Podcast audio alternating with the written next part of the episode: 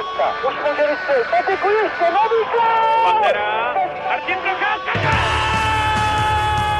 A teď je tu možnost pro Jágra. Kapitán! Svoboda. Gol! Je to tam! Je to tam! Vojčík, Hlaváč, Bekend. Gol! Gol! Jsme mistři světa! Jsme světoví šampioni! Dobrý den, vítejte u dalšího dílu Hokej fokus podcastu. Hlavním tématem dnes nemůže být nic jiného než Extraliga, která má za svou základní část a známe tak už všechny postupující do playoff, respektive do jeho předkola.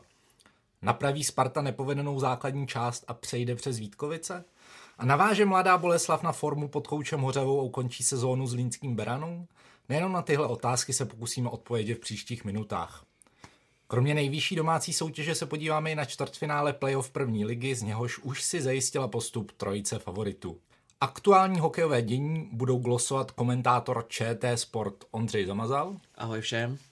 A Ota Duben a Petr Musil z webu c t sport tečka c z. Ahoj. Ahoj. Od moderátorského mikrofonu vás tentokrát zdraví Ondřej Erban. Sparta odvrátila blamáž a smetla spekulace o možnosti domluvené remízy v posledním kole s Libercem, když si vyřazovací boje zajistila jasným vítězstvím pět dva. Uh, Ondro, v čem se zlepšila hra Sparty a předvedla to už výkon, se kterým může být v playoff úspěšná?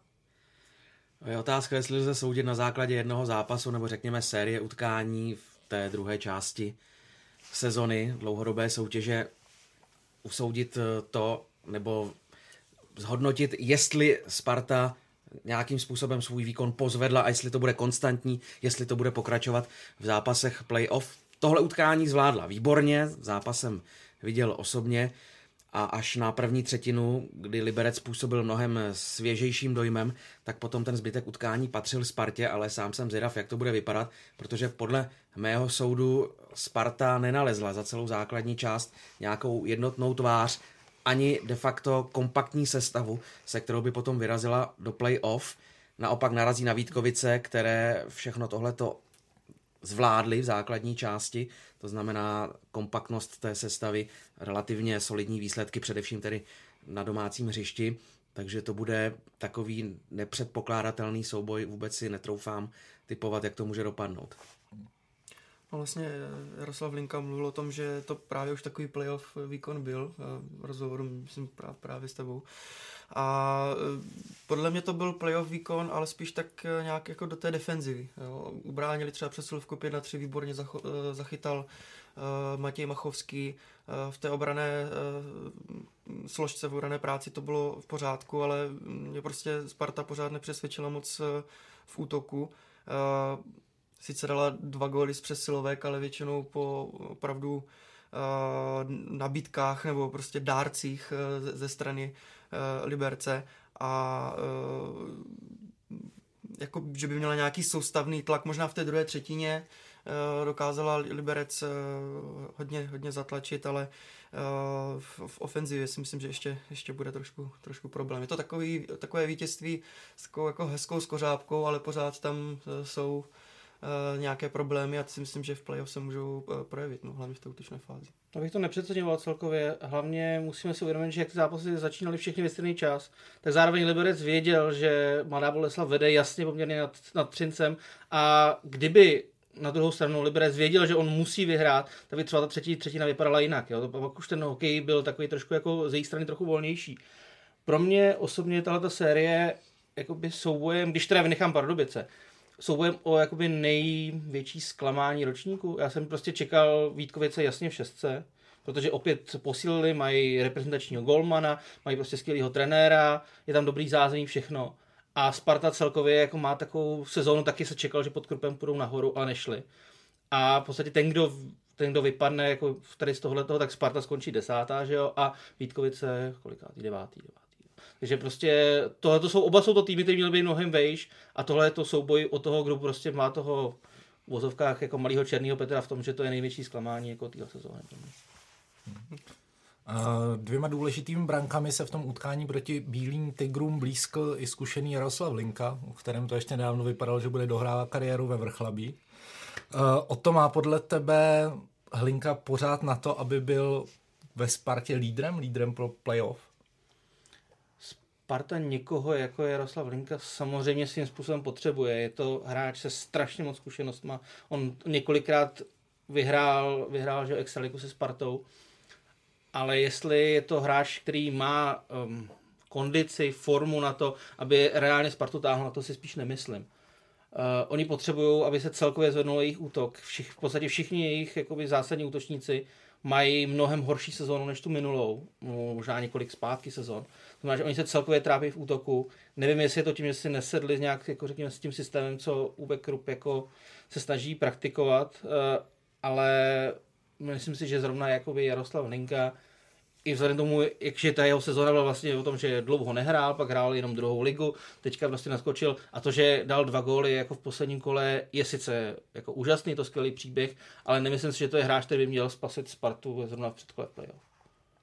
Souhlasím s Otou. Jaroslav Hlinka může rozhodnout některé utkání, ale už to není hráč, na kterého se lze spolehnout, že bude rozhodovat všechny zápasy a že na něm bude ležet ta odpovědnost a že Jaroslav vždycky něco vytvoří. Zajímavou přihrávku, gólovou situaci, připraví pozici pro svého spoluhráče. Na druhou stranu jeho zkušenosti, neuvěřitelná práce s holí, pořád přehled, to tam všechno bylo patrné v utkání s Libercem a třeba, že Bílí tygři možná neinvestovali do toho zápasu úplných sto procent, takže to lze těžko poměřit, ale pořád mi připadalo, že v té ofenzívě Jaroslav Hlinka vyčníval, ale už se na něj nelze spoléhat, jako třeba Plzeň spoléhá na Milana Gulaše s Janem Kovářem, anebo jiné týmy na, té, na své opory zařazené do první a do druhé formace. Ale zase, když to zhodnotím, tak určitě může i v té sérii v předkole nastat situace, kdy Jaroslav Hlinka se významným způsobem do toho utkání vloží a třeba ho i může rozhodnout. Výrazný, jako jsem to taky naznačil, byl hlavně v těch přesilovkách. Ono v té hře pět na pět jsem viděl i, i pár takových nepřesných přihrávek. Samozřejmě už není tak ani energický, jak ta lajna samozřejmě typu Rouska, Klímy a, a Berana, které podle mě víc cvičí ten, ten styl, takový trošku ten německý styl U B Kruppa, takový třeba i to, to nahození, důraz a jít si zatím a, a hrát agresivně. A, takže hlavně ten jeho přínos je v přesilovkách a, a myslím si, že ty budou rozhodovat tu, tu, tu sérii, samozřejmě jako, jakoukoliv sérii, ale hlavně Vítkovice mají třetí nejlepší oslabení s úspěšností ubránění kolem osmdesát šest procent nebo přes osmdesát šest procent a třeba i v tom posledním utkání vzájemném, kdy Sparta Vítkovice doma přehrála tři nula, tak Vítkovice tam byly, byly špatné, ale ty, ty oslabení zvládali. Takže jako ten přínos Hlinky vidím alespoň v těch přesilovkách a v tom, že tu, tu velkou šanci dokáže využít. A v té hře pět na pět už mi přijde to takový trošku, trošku z jeho pohledu slabší, ale myslím si, že nebo líbí se mně celkem to složení s Klimkem a s Bukarcem, kdy s Bukarcem si může vyhovět technicky, a Klimek je takový, takový dříč, který si myslím, že čistě teoreticky to může prostě odpracovat a odjezdit dozadu. Pojďme se podívat taky na Vítkovice. Ty po sérii nepřesvědčivých výkonů přišli o první šestku. Nicméně svého nynějšího rivala ze Sparty porazili třikrát ve čtyřech vzájemných duelech. Petře, jsou podle tebe Vítkovice pořád favorité téhleté série? Pořád pro mě jsou favorit, i když samozřejmě ten závěr základní části si jim úplně, úplně nepovedl v tom, že nezvládali ty koncovky důležitých utkání, přišli o tu šestku, takže trošku nějaké nalomení tam může být, ale jsou, jsou velice silní doma. Vlastně v té tabulce jenom těch domácích zápasů Vítkovice jsou, jsou na druhém místě, takže myslím si, že to domácí prostředí bude hrát pro ně a tím pádem si myslím, že tu sérii můžou vyhrát třeba klidně tři dva, jo, že ten pátý zápas můžou, můžou urvat. Myslím si, že Sparta tím, že asi skoro tři roky čeká na, na vítězství v playoff, tak tohle teda konečně prolomí, že to bude vyrovnaná série, ale Vítkovicím stále věřím a tím, jak jsme se už tady bavili, Sparta prostě podle mě ještě nenašla nějakou vyloženě jako tvář, a teď už je jako asi pozdě na to i nějakým způsobem najít, takže si myslím, že to na Vítkovice stačí nebude. Hmm. Někdo nesouhlasí s Petrem? Já souhlasím, ale myslím, že to nebude tři dva. Bude to jednoznačnější. Bude to jednoznačnější podle mě. Hmm. Tam je zajímavé to, že Vítkovice jsou hrozně dobrý doma a poměrně jako průměrný venku. Sparta je výborná venku, ale úplně tragická doma. A myslím, že to bude právě rozhodovat, že oni prostě... Podle mě jako by mělo by to skončit jako tři jedna, že Sparta podle mě vyhraje jeden zápas ve Vítkovicích, ale prohraje oba doma. Hmm. Jo. Je to, je to paradoxní, že oni mají největší návštěvnost, ale prostě Sparta doma, to má, když potřebuje jakoby tvořit a jakoby udávat ona, jakoby ten tón té hry, tak jim to prostě nesvědčí evidentně. Oni hrajou jako výborně venku, ale, ale před domácím publikem se neskutečně trápí a já myslím, že tohle to bude právě ten rozhodující, ten rozhodující moment té série. No ale záleží právě i teď v tom posledním utkání s Libercem, v jaké jsou psychické pohodě Spartani, protože si myslím, že pokud třeba jeden zápas uhrají ve Vítkovicích, pojede se za stavu jedna jedna, čistě teoreticky na to můžou být trochu, trochu líp po té psychické stránce a, a pak třeba to utkání doma taky zvládnout a najednou je to, je to překlopený, no, ta, ta série samozřejmě. Uvidíme. Uvidíme. Každopádně v minulém týdnu bylo poměrně živo kolem vítkovického brankáře Patrika Bartošáka, protože Deník Sport zveřejnil jeho dohodu s Třincem, kam by se měl po sezóně přesunout. Naopak ostravský celek by tedy potom měl posílit brankář Miroslav Svoboda. O to, co ty říkáš na tenhle ten přesun a na to načasování? No to načasování rozhodně není, rozhodně není ideální. Už jenom vezmeme si tu situaci, že pokud Vítkovice postoupí přes Spartu, tak hrají s Třincem ve čtvrtfinále. A jako ono nenadarmo se ve spoustě profesionálních soutěží zveřejňují veškeré jako přestupy a dohody až po nějaký době, která uplyne od konce soutěže nebo těsně po, po, po posledním zápase třeba sezóny. Tohle je věc, která podle mě může Vítkovice dost ovlivnit. A já tomu jako úplně nerozumím. Patrik Bartošák je reprezentační golman. Golman, který za určitý okolností může na mistrovství světa. Nerozumím tomu, proč takovýhle hráč má potřebu přestupovat v rámci české soutěže. Jo, pochopím tomu, kdyby prostě šel do Švédska, do K H L, chtěl to zkusit za mořem, všemu rozumím, ale nerozumím tomu, proč prostě ze svého mateřského klubu odchází jinam do extraligy. Čistě teoreticky možná jenom trošku spohlněl a má to jako blízko do, do Třince, je tam, lep, jsou tam lepší platové podmínky ze zahraničí. No, určitě nabídky existují, ale zřejmě žádná nepřesvědčila Patrika natolik, aby, aby ji přijal a já tu informaci o možném přesunu Bartošáka, pořád jsou to jenom spekulace, nic potvrzeno není. Znám už třeba měsíc, měsíc a půl, ale nikdy jsem neměl potřebu s tím vycházet na mediální trh a nepřijde mi to fér především Patriku Bartošákovi. To, že Deník Sport zveřejní každou senzaci, kterou si tady pak ověří, netvrdím, že to není pravda, to je jejich styl práce. Z mého pohledu já nemám důvod to sdělovat národu, protože ani Patrik to nechce sdělovat, evidentně. Evidentně je mu to dost nepříjemné, musí teď snášet tvrdé ataky vítkovických fanoušků na sociálních sítích. On tedy tvrdí, že se tím nenechává ovlivnit, ale přece jenom někde v hlavě to zůstávat musí. Vyjádřil se tak, že bude bojovat do Vítkovic, za Vítkovice, ne do Vítkovic, ale za ně, až do posledního padnutí dechu, do posledního zápasu, kdy Vítkovice zůstanou ve hře. Co tak sleduju jeho kariéru, tak mu to zcela maximálně věřím. Co bude potom, to je otázka, souhlasím s Otou, že je to velmi zvláštní. Podle mě ve vyspělých zemích s vyzrálou kulturou není problém, když zveřejníte v říjnu, že od další sezony odcházíte do týmu konkurenta, protože to tam každý bere tak, že jste profesionál a že si zkrátka svoji roli splníte. U nás, kde se okamžitě po nějaké drobné narážce všichni podezírají, spekuluje se, mluví se o dohodnutých zápasech, tak je to naprosto živná půda pro všechny tyhle ty blázny, kteří teď budou Bartošáka atakovat a, a bude se to dávat do spojitosti s případnou sérií proti Třinci. Opravdu to není dobré a A jsem sám zvědav, jestli dopadne tenhle ten scénář a Vítkovice na Třinec narazí. To, to si vůbec nedokážu představit, upřímně. Myslíte, že tenhle ten humbuk kolem Bartošáka by mohli i ovlivnit Vítkovice? No z toho, co jste tady říkali, předpokládám, že asi trochu jo? Nebo respektive jejich výkon? Nevidím dovnitř týmu. Těžko soudit. Jakub Petr je dobrý trenér, podle mě i v skvěle psychologicky umí působit na hráče, umí si tyhle ty situace odfiltrovat, umí manévrovat uvnitř svého mužstva, ale těžko můžete soudit, co samozřejmě takováhle zpráva udělá s těmi ostatními hráči. S tím, že Bartošák může dostat proti Spartě jeden, dva špatné góly, nebude vidět střelu, prostě udělá chybu. Stane se to každému hráči minimálně jednou, dvakrát za zápas, že provede nějakou nepřesnost. A už to zase vytváří prostor pro spekulace a on nechytá tak, jak by měl, protože už má údajně podepsanou smlouvu v Třinci. Fakt to nedokážu odhadnout, říkám to upřímně. Uf, teď malinko se to projevilo v Liberci, tam neměl úplně stoprocentní utkání, sám říkal, že ty dva góly jdou tak trochu, jdou tak trochu za ním, ale já si teda myslím, že na sérii za Spartou, že by to mělo nějaký vliv, já si myslím, že tohle Bartošák i celé Vítkovice zvládnou.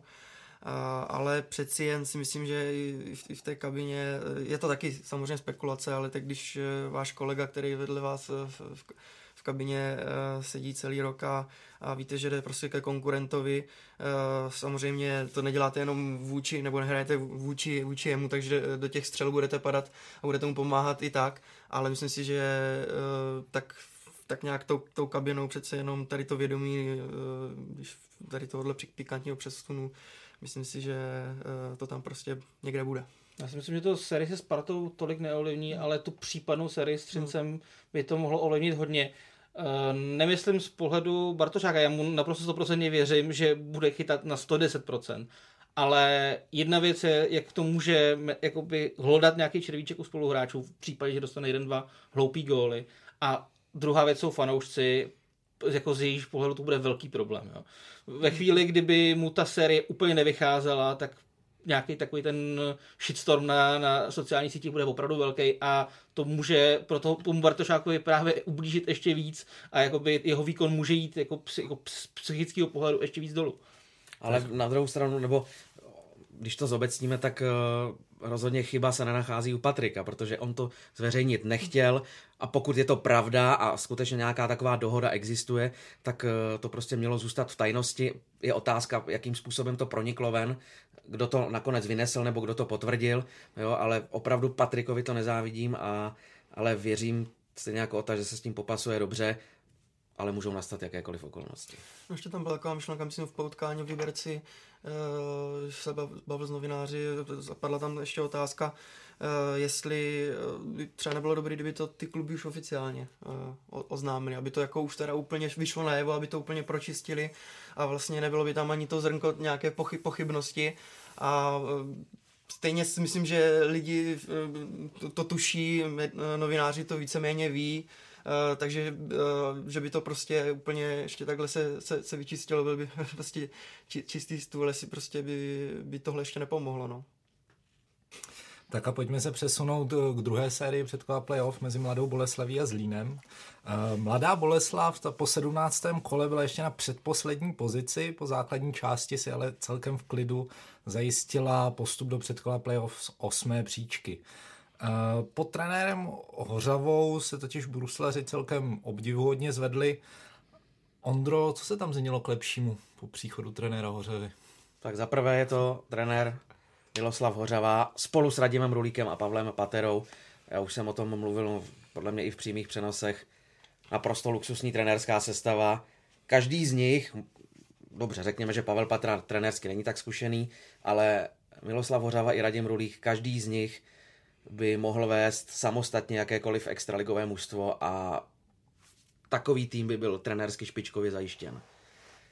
Když vezmeme jejich předešlé úspěchy, titul s Litvínovem, úspěšnou spolupráci, kdy navíc je jim jedno, jestli je hlavní Rulík a asistent Hořava nebo obráceně, zkrátka ta chemie mezi nimi tak funguje, že to všechno pomohlo vyčistit v Mladé Boleslavi atmosféru, to za prvé, a za druhé, když mluvíme o nějakém jednotném řádu, tak přesvědčit hráče o tom, že cesta, kterou tihleti trenéři razí, je správná. Změnili herní styl, jsou podle mě i dost přísní na to, aby hráče, který do toho stylu nezapadá nebo nechce pracovat, tak ho vypoklonkovali pryč. To se nestalo, takže evidentně Mladé Boleslavi si uvědomili všichni hráči, je potřeba pod těmito trenéry pracovat tak, jak oni chtějí. A de facto to, že mám kvalitního trenéra a trenér dá mému mužstvu řád a jednoznačnou tvář, tak si myslím, že v současné extralize stačí na to, když máte solidní hráčský kádr, což v případě Boleslavy bych si dokonce troufal tvrdit, že je nadprůměrný kádr, tak z toho musí být to, že ten tým se zákonitě musí v průběhu té sezony zvednout. To se stalo, Mladá Boleslav dokonce útočila na přímý postup do čtvrtfinále. Samozřejmě otázka, jak se popasuje se Zlínem, který třikrát zdolal Boleslav, až v tom posledním důležitém utkání Boleslav vzala tři body. Takže to bude další vyrovnaná série, když to zase shrnu dohromady. Já si myslím, že trenér Hořava má i cit prostě, že v každém tom klubu, samozřejmě on má nějaký rukopis, že má uh, skvělou organizaci hry a, a defenzivu, ale v každém tom klubu uh, přesně přesně tu taktiku vytipuje tak, aby, aby tomu týmu naprosto seděla. A Boleslav je pro mě takový, jak se říká, černý kůň playoff. A prostě budou, budou nepříjemní, skvěle, skvěle bruslivý tým. A hlavně teď Klepiš, myslím, pár zápasů v tom, v té, v tom závěru základní části nehrál, ale, ale už v, v posledním utkání vlastně po boku Vondrky uh, ukázal, ukázal tu kvalitu, takže tihle dva budou uh, obrovsky nebezpeční. Vondrka v, v té své uh, třeba pozici za brankou, kdy dokáže uh, vyzvat uh, spoluhráče do, do tutovky. No a hlavně si myslím, že tam mají i plno takových těch tahových hráčů, kteří uh, to umí kopnout a jít, jít do breaku, typ, typu uh, Musil, Zohorna, uh, Skalický, Flynn, takže uh, můžou trestat prostě i, i chyby a já Mladé Boleslavi v téhle sérii uh, věřím. Otázkou ovšem zůstává, kdo z dvojice brankářů Jan Růžička a Gasper Krošejl nastoupí do prvního zápasu předkola v brance Mladé Boleslavy. Petře, kdo ty by si tipnul, že bude chytat? No tak nakonec si myslím, že když bych měl typovat, že asi ty větší zkušenosti budou hrát pro Gaspera Krošejla. V základní části měl nevím, kolem devadesát dva procent úspěšnost zákroků. Navíc to poslední utkání s Třincem si, si odchytal a odchytal ho skvěle, vychytal tam nulu. Ale myslím si, že to je takový jako příjemný vybírání pro trenéry Mladé Boleslavy, protože i Jan Růžička dostával teď příležitost a myslím si, že nesklamal, ale myslím si, že nakonec přeci jen se, se rozhodnou pro Šejla. Na druhé straně se do klece postaví Libor Kašík, který má tedy z extraligového playoff velké zkušenosti. O tom myslíš si, že Kašík je zase ve své staré dobré formě, jak ho známe, i přestože tu sezonu neměl úplně vydařenou a ty jeho dvě nepovedená angažmá v K H L a v Kometě přece jenom ne, nebyl to ideální ročník pro Libora Kašíka z tohoto pohledu. Tak jsou určitý hráči, kterým se daří v jednom specifickém týmu a Libor Kašík je pro mě tenhle ten případ. Ono jakoby těch hráčů, kterým se daří zrovna právě jenom ve Zlíně, je z minulosti víc, třeba vzpomeňme na Lešku s Balaštíkem. Je to tím, že prostě je to jeho domácí klub, je, on tam prostě všechno zná prostě a cítí se tam asi psychicky v pohodě. Což asi se mu, asi v K H L se mu úplně jako nedařilo a v Brně zase byl na něj, řekněme, třeba větší tlak nebo takhle. A taky on chytal zrovna v části sezóny, která Kometě nevycházela jakoby obecně. To znamená, že on se třeba trochu svezl i s tímhletím. A zase vrátil se do Zlína, vrátil se do známého prostředí, kde, v, kde prostě on se dobře cítí a jeho výkony šly opět nahoru. Jako je to, je to hráč, který Zlínu vychytal titul, že jo? To ještě. To znamená, že nejsem, nemůžu říct, že je úplně v té samé formě jako tehdy, ale určitě je to jedna z, jakoby, z hlavních zbraní uh, Zlína v této sérii.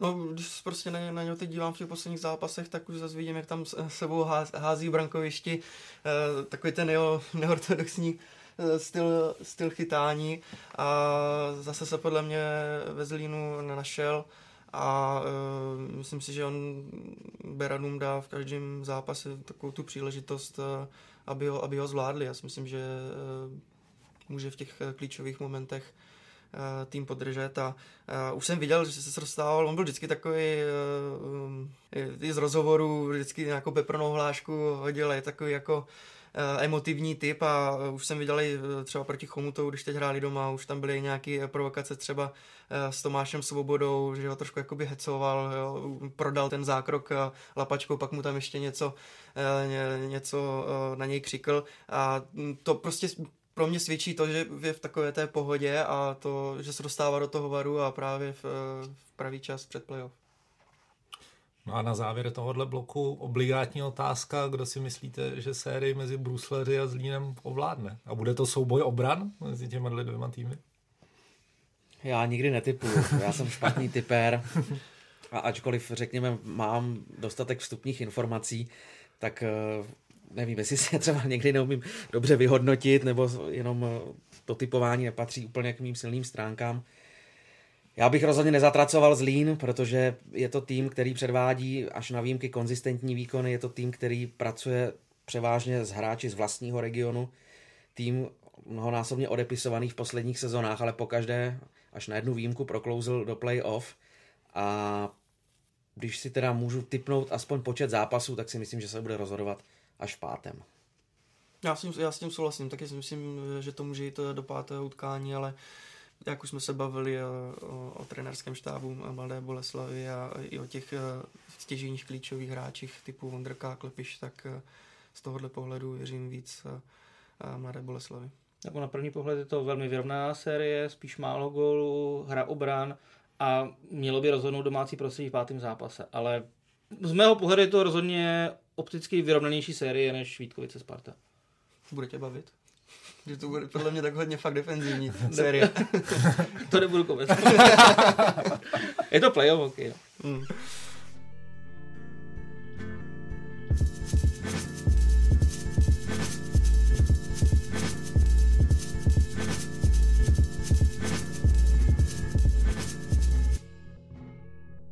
Tak a teď se pojďme podívat na playout extraligy. Z těch adeptů, kteří pomýšleli na postup do předkola playoff, nakonec zůstal Černý Petr Litvinovu. Chemici útok na desítku nedotáhli a po prohře jedna pět ve Vítkovicích si už druhý rok po sobě nezahrají ve vyřazovací fázi. Petře, kde hledat příčiny té špatné nepovedené sezony Litvínova? Kapitán Trávníček vlastně mluvil, že to byla fáze jakoby tak nějakou prostřed sezóny, že tam měl takovou jako výsledkovou krizi.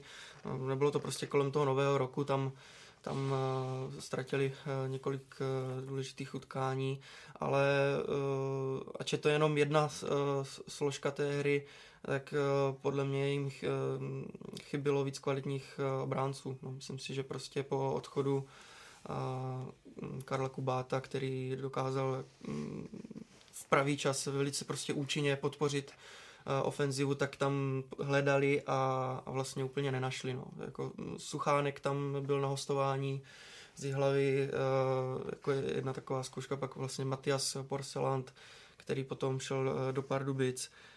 Uh, teď v závěru vlastně Marek Trončínský, který jako bodově uh, ze šestnácti utkání myslím jedenáct bodů, ale když se podíváte na tu statistiku jako účasti na, na ledě, tak už v Pardubicích dělal celkem, celkem chyby.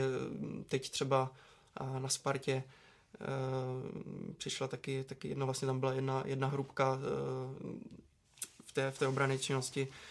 Takže myslím si, že ta podpora od těch beků dobře se jevil Ščotka, ale myslím si, že v té obranné fázi to, to nebylo úplně ideální. No vlastně konec konců v, v útoku jsem teda taky čekal víc, asi možná ještě od Petru Žálka s Kašperem je to takové možná složitější, přece jenom měl vážné zranění a některé zápasy měl, měl skvělé, jindy zas moc nebyl vidět a možná ta změna třeba ještě na, na trenérské pozici mohla přijít o něco dřív. Přišlo mi to trošku takový jako pozdější, pozdější tah a třeba by to zabralo dřív. No, Jiří Šlajger přiznal, že zvažovali trenérskou výměnu už kolem té poslední reprezentační pauzy, kolem švédských hokejových her, ale paradoxně před ní Litvínov zvládl dva zápasy za pět bodů a de facto si vytvořil celkem dobrou pozici pro zbytek soutěže, potom to tedy prohospodařil, ale co já vím z informací, které jsem vytáhl od některých lidí, co se pohybují kolem klubu, tak tam samozřejmě vládla nebo samozřejmě, existují dohady, že vládla jakási třenice, napjaté vztahy mezi hlavním trenérem Razímem a některými zkušenými hráči, ti to údajně řešili i s vedením klubu, že zkrátka se jim nezamlouvá, zejména Razímův přístup k nim, teď nemyslím hokejový, ale spíš obecně, tak nějak to na mě působilo, ale zkrátka vedení vsadilo na to, že Milan Razím je hlavní trenér a že tuhle tu sezonu dokončí a že zkrátka hráči se tomu musí podřídit. Ve finále to pak vytvořilo ještě mnohem závažnější problémy podle mě, protože v některých těch utkáních Litvínov předvedl opravdu velmi špatné výkony. Netroufám si soudit, co bylo příčinou, ale tohleto na to určitě muselo mít vliv. To je naprosto jednoznačné. Chyběli obránci, to je pravda. Daniel Servik se musel vrátit zpátky do Norska vinou zdravotních a osobních problémů. Servik, Kubát, dva ofenzivní obránci. Hunkes, většinou základní části zranění. To už je třetí ofenzivní obránce, který umí podpořit útok. Skvěle hraje na přesilovce. To je samozřejmě jedna věc. Správně, jak zaznělo v útoku, taky hráči po těžkých operacích. Kašpar, Juraj Mikuš v létě musel podstoupit operaci. Takže si to nesedlo úplně tak nějak dohromady a je to souběh všech těch faktorů, že Litvínov znovu chybí v playoff, ačkoliv podle mě kádr Litvínova by měl patřit minimálně do té části tabulky mezi sedmým a desátým místem, ne-li na nějakou ještě vyšší pozici, pokud by se třeba nezranili nebo neodešli někteří obránci, ale to už teď těžko soudit. Hmm. Um... Vy jste tady hodně mluvili teda o různých obráncích jménech, ale trošku zklamání určitě bylo i v útoku, zejména hráči jako Kašpar, Petružálek, Lukeš nebo Hýbl. Nikdo z nich nefiguroval ani v první desítce produktivity. Um, Ondro, myslíš si, že tyhle ty hráči mají vervě co dát, nebo, nebo se s nimi Litvínov rozloučí po sezóně? On to generální ředitel Jiří Šlégr poskládal tak, že ta největší odpovědnost už nemůže ležet na Viktoru Hýblovi a Františku Lukešovi, protože Hýbl to je ročník sedmdesát osm, Lukeš osmdesát dva, sami si spočítáte, kolik jim je let, přesto pořád tihle ti dva patřili k nejproduktivnějším hráčům Litvínova. Ale mělo to fungovat tak, že budou hrát ve druhé formaci a že víc té odpovědnosti převezme Jakub Petružálek s Jurajem Mikušem a potom s Lukášem Kašparem, který se vrátil z brněnské Komety. Ale už jsme o tom mluvili. Kašpar po těžkém zranění, to znamená, on sám přiznal, půlku sezony se teprve dostává do nějaké ucházející fyzické kondice. To stejné Juraj Mikuš. A de facto už vlastně ta formace, která vás měla táhnout, tak odpadává. Jakub Petružálek se možná svezl s nějakými vysokými očekáváními, věděl, že to na něm bude ležet víc, tomu třeba možná svazovalo ruce a třeba, že bodově na tom nebyl úplně nejhůř, tak chyběly především od něj vstřelené branky. Litvínov se s nimi loučit nebude, to nepředpokládám, protože všem běží dlouhodobé kontrakty s vervou. Petružálek tři plus dva roky, Mikuš tři plus jeden rok, de facto jsou teprve na konci prvního ročníku té smlouvy, to stejně František Lukeš, Viktor Hýbl, tam se sice ta smlouva měnila, ale předpokládám, že bude pokračovat. De facto jediný, kdo visí ve vzduchu, tak je Michal Trávníček, který podepisuje už jenom na rok poslední sezony. A potom situace v obranných řadách. Bude se vracet Kubát, nebude, předvádí solidní výkony v K H L, bude mít Litvínov zájem o Trončinského, který dopředu je fantastický, ale dozadu to zatím hořelo. U něj to souvisí s fyzickou kondicí. Když bude dodržovat životosprávu a bude mít dobrou fyzičku, tak je to nadprůměrný extraligový back. Takže to jsou otázky, jakým způsobem se Litvínov dá do příští sezony. A ta nejzásadnější otázka je, kterého trenéra přivede.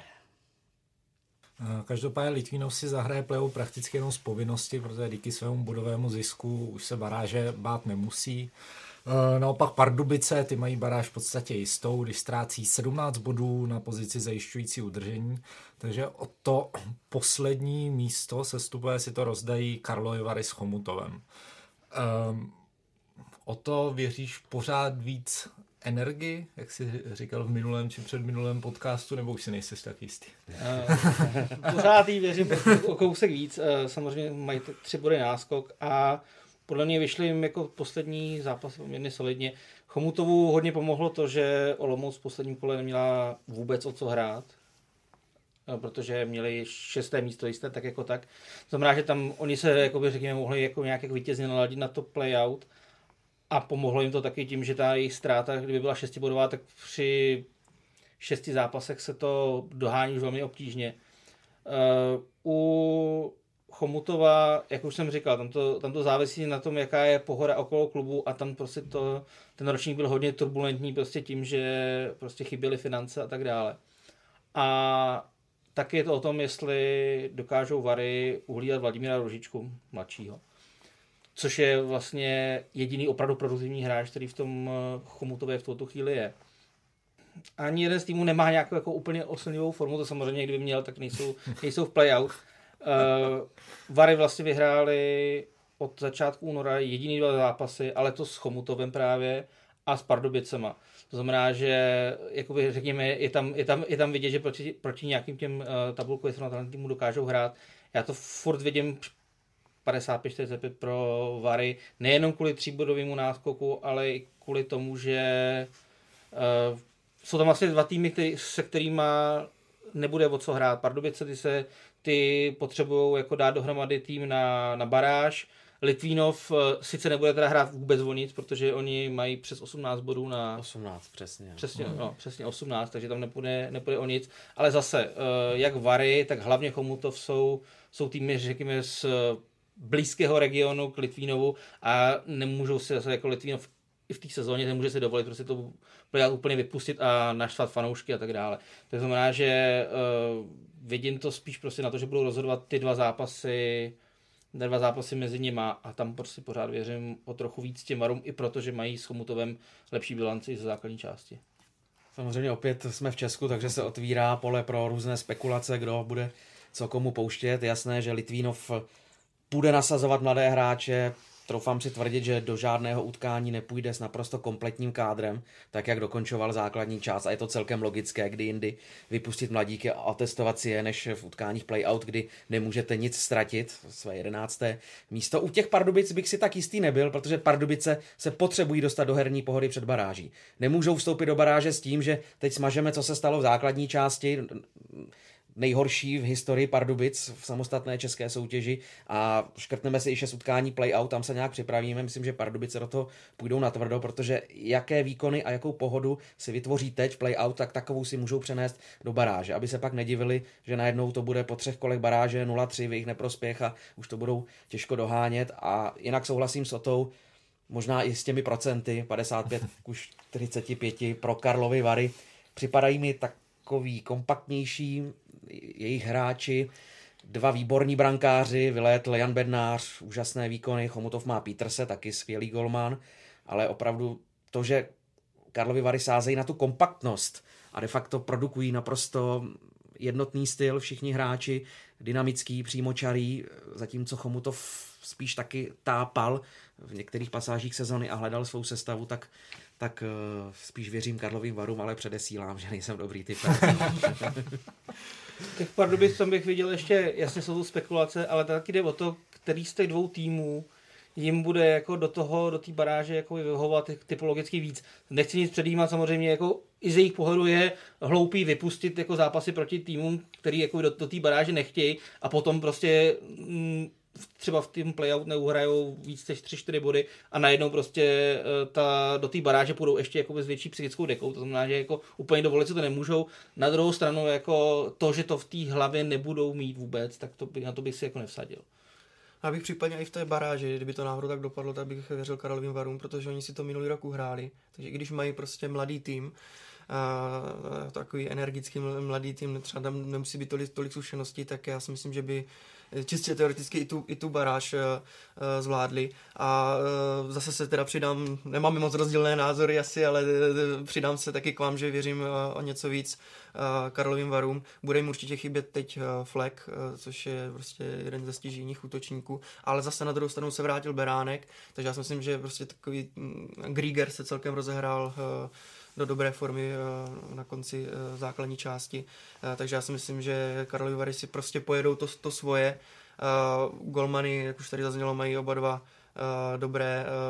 Vlastně mladý, mladý Bednář působí skoro prostě úplně až tak nějak stoicky, úplně, úplně klidný. Dokáže, si myslím, že ty zápasy v playout zvládnout. A A když tam přidám trošku i osobní uh, hledisko, tak uh, i raději budu mít uh, Karlovy Vary v extralize, už jenom z toho pohledu, že v Chomutově jsou stále problémy s financema a prostě raději tam Uh, uvidím uh, tým, uh, který je složený z mladých hráčů, který vyprodukoval uh, vlastně uh, i hráče pro reprezentaci. Beránek uh, byl na jednom uh, turnaji Eurohockey Tour a uh, Flek vlastně byl mezi náhradníkama, uh, takže i nějaký takový potenciál uh, pro nějaké nové, nové uh, hráče uh, zajímavé pro extraligu. Jasno, může být vlastně, jasný může být právě už v úterý, protože první zápas hrajou právě Chomutov s Vary. A kdyby se Varům podařilo vyhrát v základní hrací době, tak je to pět zápasů, šest bodů a to už bude jako vypadat jako právě na mnohem líp.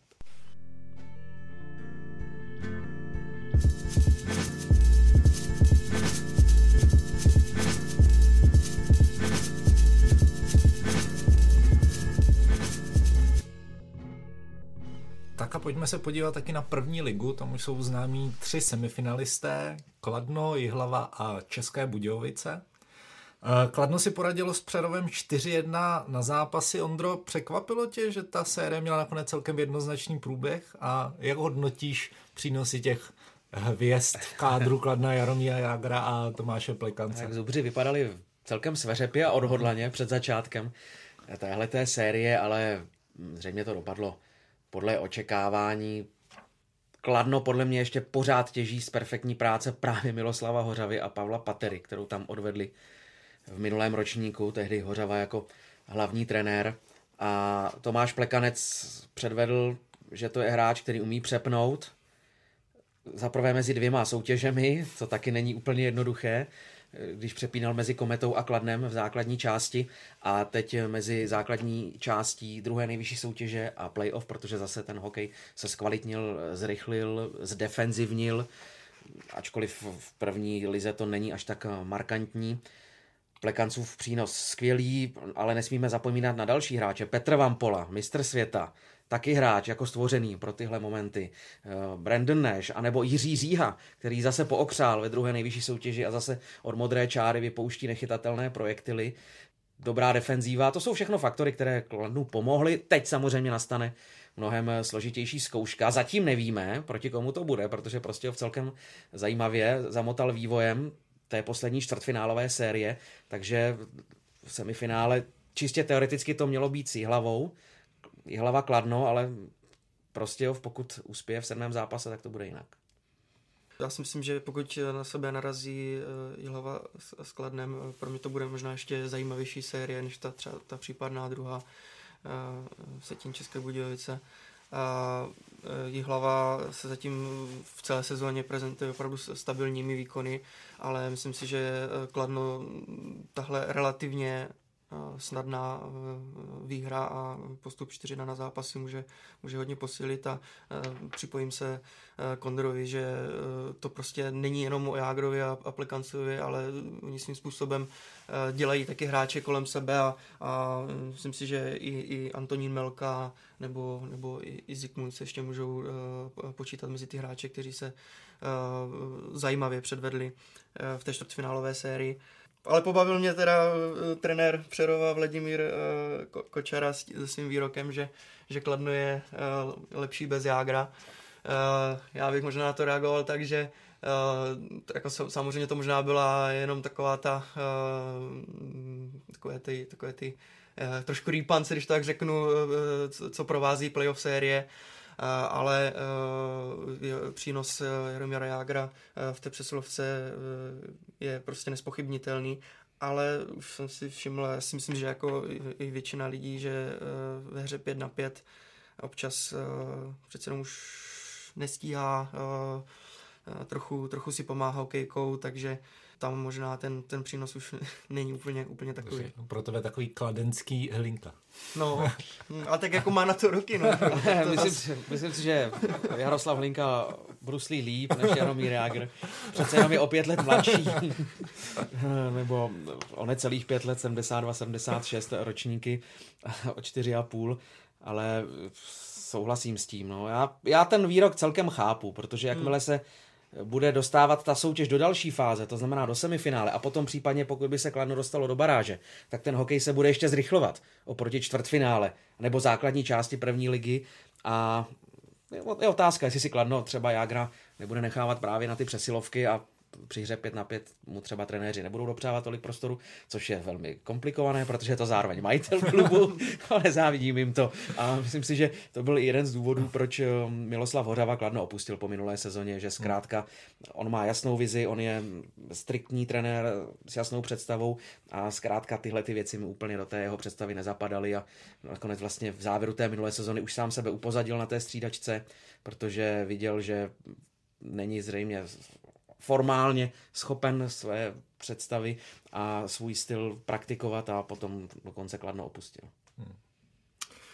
Potenciální soupeř Kladna Jihlava také poměrně jednoznačně zvítězila čtyři jedna na zápasy, zdolala Litoměřice. Petře, co ukázaly tyhle ty zápasy o formě Dukly?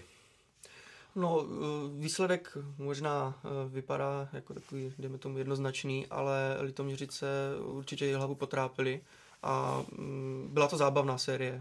Já...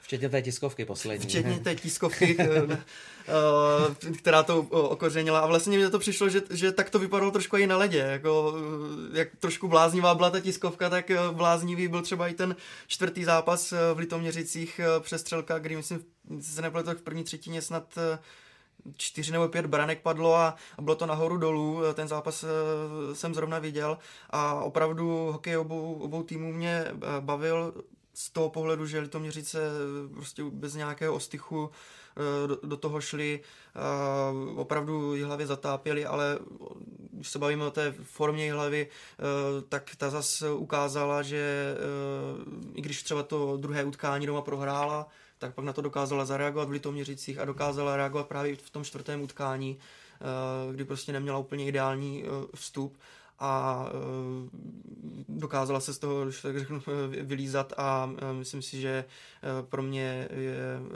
Jihlava určitě kandidát na to, aby si zahrála baráž a musím říct, že se mně líbí, není to jenom O, o Čachockém, a, a, ale líbí se mně, líbí se mně výkon Juraje Bezúcha, který je tam vlastně z Hradce Králové na hostování a ten, ten mě opravdu zaujal. Vyrovnanou sérii zvládly České Budějovice, které vyřadili Havířov čtyři dva na zápasy. Atraktivně rozhodně i moravské měření sil mezi Vsetínem a Prostějovem, tam se bude hrát na Lapači sedmý rozhodující duel. O to věříš Vsetínu, že dotáhne tuhletu sérii do vítězného konce? Tak měl by. To, měl by. Měl by kvalitou kádru, měl by tabulkovým postavením, měl by výhodou domácího prostředí, ale zase vedli tři na zápasy, ztratili to, teď jdou prostě do zápasu, kdy musí, je tam tlak domácích fanoušků, ono to jako, nikdy to není úplně jako jednosečný. Vždycky jsou tam jako i ta, i ta druhá strana mince. Uh, myslím si, že Vsetín to nakonec zvládne a jak Petr říkal, že jeho zajímá série, případná série Jihlava Kladno, tak já se hrozně těším na, na případnou sérii Vsetína s Budějovicema, protože to je souboj dvou uh, skvělých týmů, dvou velmi uh, hlučných, velmi kvalitních publik, takže uh, to by měla být série, která by byla taky jako skvělá. A věřím tomu, že Vsetín ten sedmý zápas zvládne. Navíc s nejproduktivnějším hráčem a nejlepším střelcem v základní části odchovancem Českých Budějovic Lubošem Robem v sestavě Vsetína, to dodá téhle případné sérii další náboj, ale uvidíme, jak tím zamotá Prostějov. No, náboj tomu dodá určitě už jenom kouč Prospal, protože jeho tiskovky jsou taky výživné. A myslím, teď v Havířově byl dokonce vykázán ze střídačky, takže asi tam byly zase nějaké další emoce, takže musím říct, že tenhle, tenhle trenér mě taky baví. Ten si vůbec žádné servítky nebere a, a říká všechno na, na pravou, uvádí prostě na pravou míru.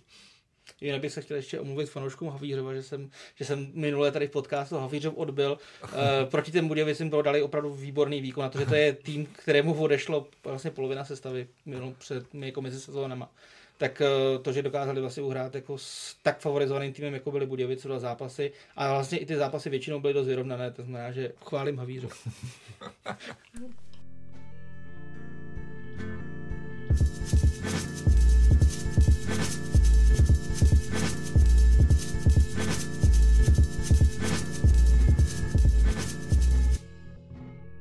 No a zahraniční okénko začneme v K H L, kde už má po sezóně jediný český hlavní trenér v této soutěži. Bývalý reprezentační trenér Josef Jandač vypadl s Magnitogorskem v prvním kole playoff, když Metalurg nestačil dva čtyři na zápasy na U F U. O to myslí, že bude mít vedení Magnitogorsku pro tenhle výsledek pochopení? A nebo Jandač v klubu skončí? To je hrozně, hrozně těžká otázka, protože prostě povíme se o Rusku a tam prostě to může, může dopadnout různě. Každopádně Jandač má smlouvu ještě na příští sezónu a podepisována ta smlouva byla s tím, že vzhledem i ke velkým změnám v kádru, ta první sezóna je o zabudování hráčů a druhá se očekává nějaký úspěch. Na druhou stranu, prostě um, Magnitogorsk není, já nevím, Čeliabinsk, kde jako je postup do playoff úspěch. To je prostě, to je tým, který hraje o Gaganedův pohár každý rok, nebo teda aspoň prostě hraje jako další kola playoff a je to vlastně, tuším, že teprve po druhé za dobu, co funguje K H L, že nepřešli první kolo. To znamená, že musíme se na to dívat tak, že Magnitogorsk měl v předchozích sezónách třeba Jana Kováře, kterého teďka nemá, a Mozjakin stárne překvapivě. Takže a Košečkin jako jejich golman neměl taky úplně jako ideální, ideální sezónu. Na druhou stranu prostě uh, u takhle velkého klubu se dost často takovéhle výpadky neodpouští. To znamená, že jeho pozice určitě není úplně pevná, ale jako jestli, jestli skončí nebo ne, to bych si, to bych si teďka nezhruba tvrdit. Samozřejmě spekuluje se jako divoce, jak je to, jak je to u nás obvyklé, že se vrátí zase do Sparty, odkud odejde Uwe Krupp a tak dále, ale já bych si věřil, věřil spíš tomu, že ještě příští sezónu tam bude, ale opravdu opakuju, je to Rusko. No, já mám trochu strach, že s, s Josefem Jandačem se prostě pořád táhne taková ta nálepka toho trenéra bez nějakých uh, větších uh, úspěchů nebo bez, bez titulů, a on když vlastně hodnotil tu sezónu, tak říkal, že Mozjakin uh, takový jako nebyl tak třeba energický nebo pomalejší, uh, Košečkin, uh, že taky nechytal úplně v té své nejlepší formě, uh, ale, a že, že vlastně jeho tým dával málo gólů, a mně to přijde, že to je pořád takový to podobný. Já jsem to viděl třeba u reprezentace, taky jsme nebyli tolik produktivní, nedávali jsme uh, tolik gólů. Nechci to jako úplně srovnávat, ale uh, taky v základní části, když hráli proti týmům typu C S K A, Moskva, Petrohrad, ale, ale třeba i myslím s Dynamem neměli úplně dobrou bilanci, takže i ty zápasy s těmi top úplně kluby v Rusku nezvládali ideálně. Asi, asi, asi může dostat ještě šanci na, tu, na ten další ročník, ale uh, určitě už je tam takový prostě uh, varovnej prst, protože tohle pro Magnitku určitě není akceptovatelný výsledek. Je samozřejmě fajn, že člověk z klubu pojmenuje ty konkrétní problémy, ale já bych zase použil, teď nechci tady vypadat jako zastánce Miloslava Hořavy, ačkoliv podle mě to je jeden ze tří nejlepších trenérů v Česku naprosto jednoznačně v současné chvíli. Ale vezměte si všechna jeho vyjádření u týmu, kde působil, a on nikdy, nikdy neshodil odpovědnost za výsledek týmu na nějakého konkrétního hráče. Protože ví, že hlavní odpovědnost za výsledky, byť se v tom mužstvu děje cokoliv, tak má vždycky trenér. No, o poznání více se daří ve Švýcarsku reprezentačnímu forwardovi Dominikovi Kubalíkovi, který ovládl bodování základní části švýcarské ligy. V padesáti zápasech si připsal padesát sedm bodů za dvacet pět gólů a třicet dva nahrávek. Ondro, může s touhletou formou být s jedním tahounů českého týmu na mistrovství světa a má na to, aby se případně prosadil v Chicagu? Ano a ano. Dominik Kubalík vyzrál a myslím si, že je připraven převzít vůdčí úlohu v národním týmu. Samozřejmě je otázka, jestli dostane, jak bude vypadat finální kádr, kolik hráčů dorazí z N H L, ale trenéři přislíbili, že by to mělo být zhruba tak půl na půl, že by neměli hráči ze zámoří nebo i z těch nižších soutěží převažovat, a jednoznačně má na to se prosadit v N H L. Ukazuje se, Švýcaři nám to prokázali na posledním světovém šampionátu, že švýcarská liga je kvalitní a hráči na trase N L A, N H L putují v poslední době a v drtivé většině případů obstojí nejkvalitnější soutěži světa, tedy v N H L. Takže ano a ano. Velký kredit pro Dominika i z toho pohledu, že Ambry Piotta, pokud se nepletu, skončila v základní části pátá, takže ona není jako v nějakém extra jako top klubu, že opravdu hraje tam tu vůči roli a on jakoby táhne ten tým bodově.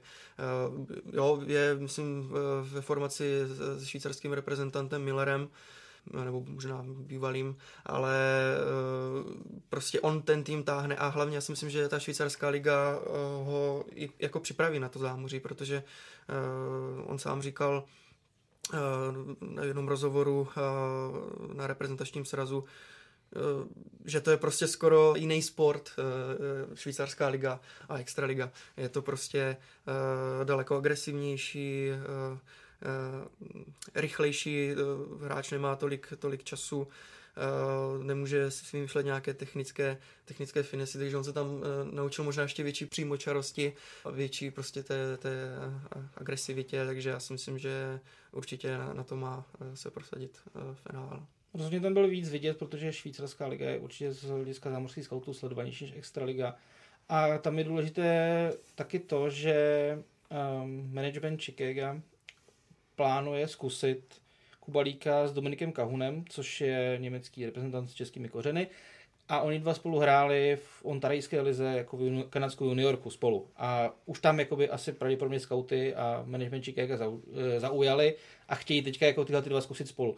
Víme, že Chicago je teďka v, jako v jisté fázi přestavby, má jako nového trenéra a jakoby šlo nějak, nějakým způsobem výkonnost je trošku dolů. To znamená, že teďka jako oni hledají právě jako nové tváře, novou krev prostě do těch dalších line, tak jiným a Tavesem. A tohle to by pro Kubalíka i pro Kahuna mohlo jako vyhrát docela pozitivní roli. Ve finské lize z českého pohledu, kromě Hinka z Horny, který se prosadil v Lahti, poslední době nejvíc upoutal talentovaný golman Lukáš Dostal. Ten po svém přesunu z Brna do celku Ilves Tampere dostal příležitost v osmi utkáních. Petře, je říct, jak si tenhle ten brankář vede ve finské lize? Jednoznačně je to dobrý, dobrý tah jak pro něj, tak i, i pro Kometu, protože e, nějaké příležitosti tam, tam dostává od toho svého přesunu.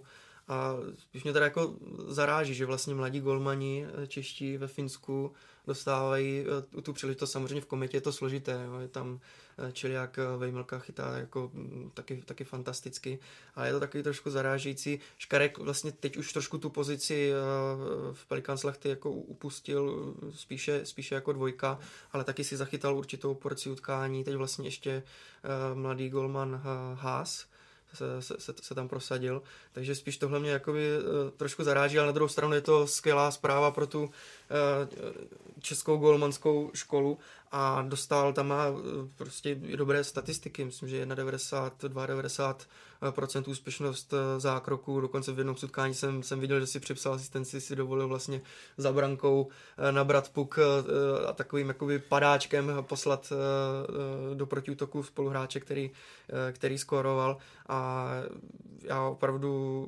v Dostálovi vidím jednu možná i z budoucích hvězd, on prostě to má v hlavě strašně dobře, prostě má to srovnané a je, je klidný, i, i vlastně na ledě v, působí velice, velice klidně a uh, už se prosadil uh, na dvacítkách, zvládal to i v Lize mistrů uh, proti uh, renomovaným hráčům ze Švýcarska, uh, ze Švédska, takže uh, přeju mu, ať se mu daří dál takhle, jak se zatím chytá. Je to každopádně nemilá výpověď o české nejvyšší soutěži a pořádcích, které zatím ještě platí.